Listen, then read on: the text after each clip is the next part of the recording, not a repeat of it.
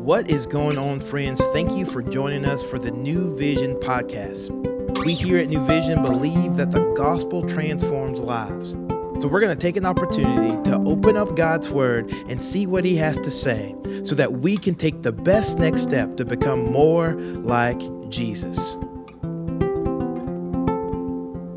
Hi, friends. Dr. Joseph coming to you today and excited to be with you on our podcast for day 53 is I'm going to be reading John chapter 20, verses 19 through 31. I'm going to be reading out of the Holman Christian Standard Bible. Now, to get us caught up real quick on where we are, in yesterday's podcast, we discussed about the resurrection of Jesus Christ. We saw how this is the central event of creation, history, and mankind. And in yesterday's podcast, we saw in John chapter 20, the first part of how Mary, John, and Peter, how they responded to the resurrection and how we even see the focus was on Mary in those first verses. And she was moving from this place of doubt and fear by simply hearing Jesus call her name to this place of confidence where she was able to say, I have seen the Lord. Well, in today's podcast, we're going to see just the further ripple effects and uh, how this how the resurrection impacted those who Jesus had spent so much time with as disciples. And I'm going to kind of break this down just a little bit, but let's read John chapter 20 verses 19 through 23 at first. In the evening of the first day of the week. Now remember, this is on Sunday that we are talking about. Uh, Jesus would have revealed himself to Mary, Peter, and John that morning at the tomb. And so this is the same same day the disciples were gathered together with the doors locked because of their fear of the Jews.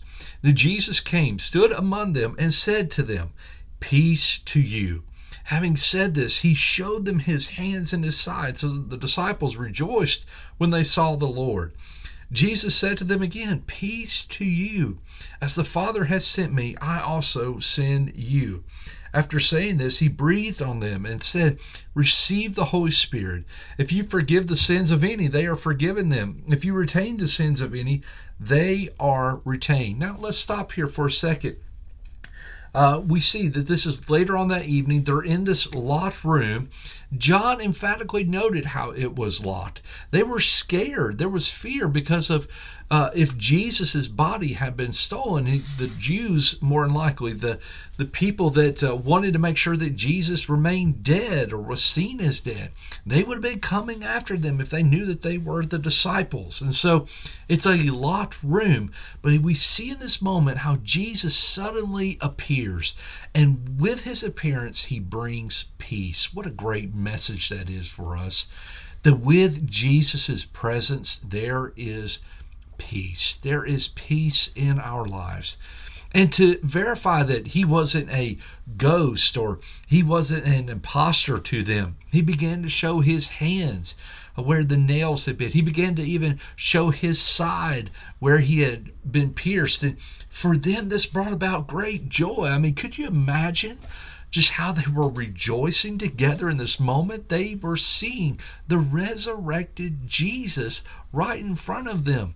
And so all those things of the cross and the, the pain that he went through and the burial that happened in that moment, all that went away as they were able to have joy in the presence of Jesus Christ. And so there's this rejoicing that bring out that came. And, and for them, this was a life changing moment because we even see later on how all the disciples would go and they would proclaim this good news of Jesus' death, burial, and resurrection. And as they would go, they would be under the threat of their life. And in fact, all pretty much all of them would die a martyr's death, proclaiming Jesus as Lord, not Caesar as Lord.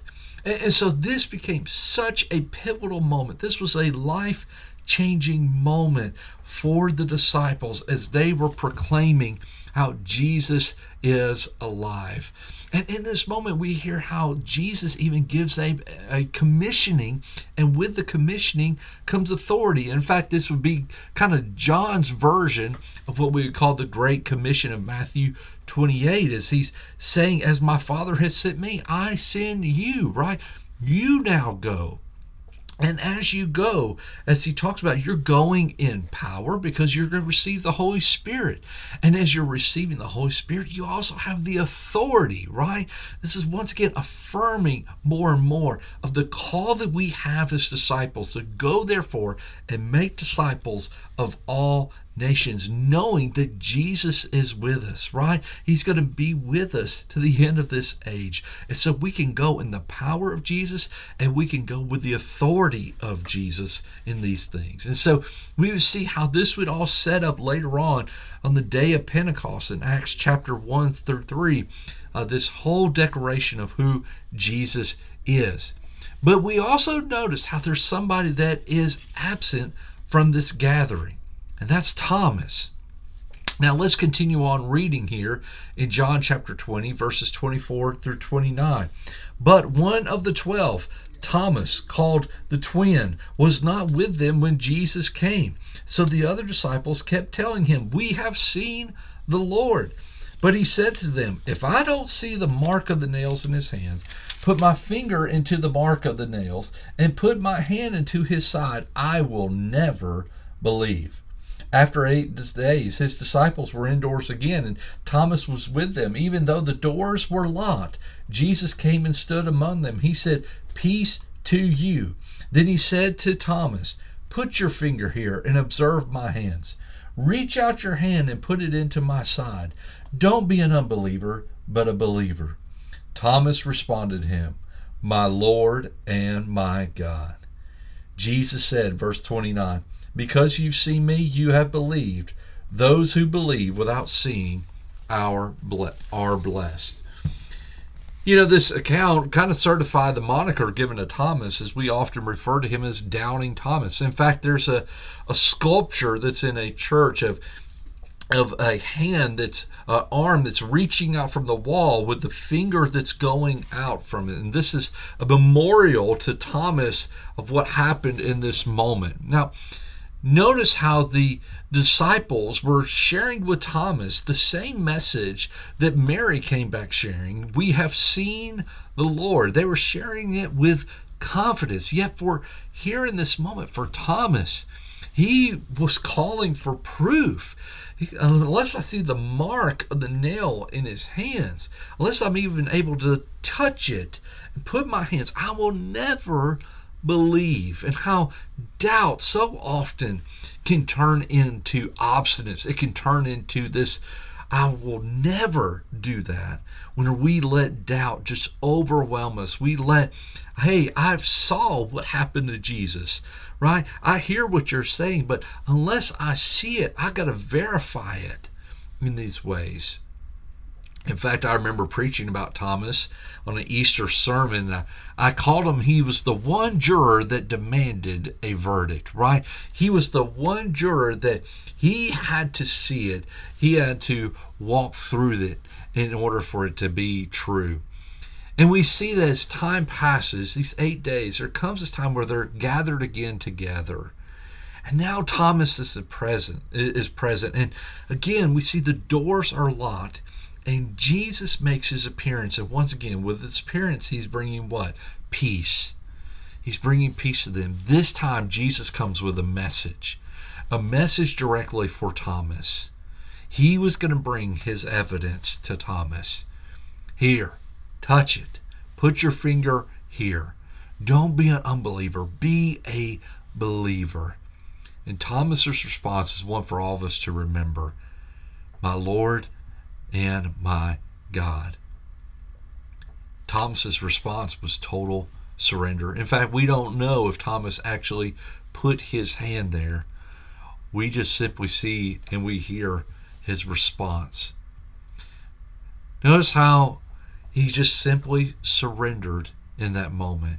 And this would become a life changing moment for Thomas. In fact, tradition tells us from church that Thomas would later on he would go to the continent of or the country of India, and uh, he would be somebody very influential into the church, the spreading of the gospel in India later on. And so Jesus makes then though this powerful statement that has impact for you and I that are that are here today.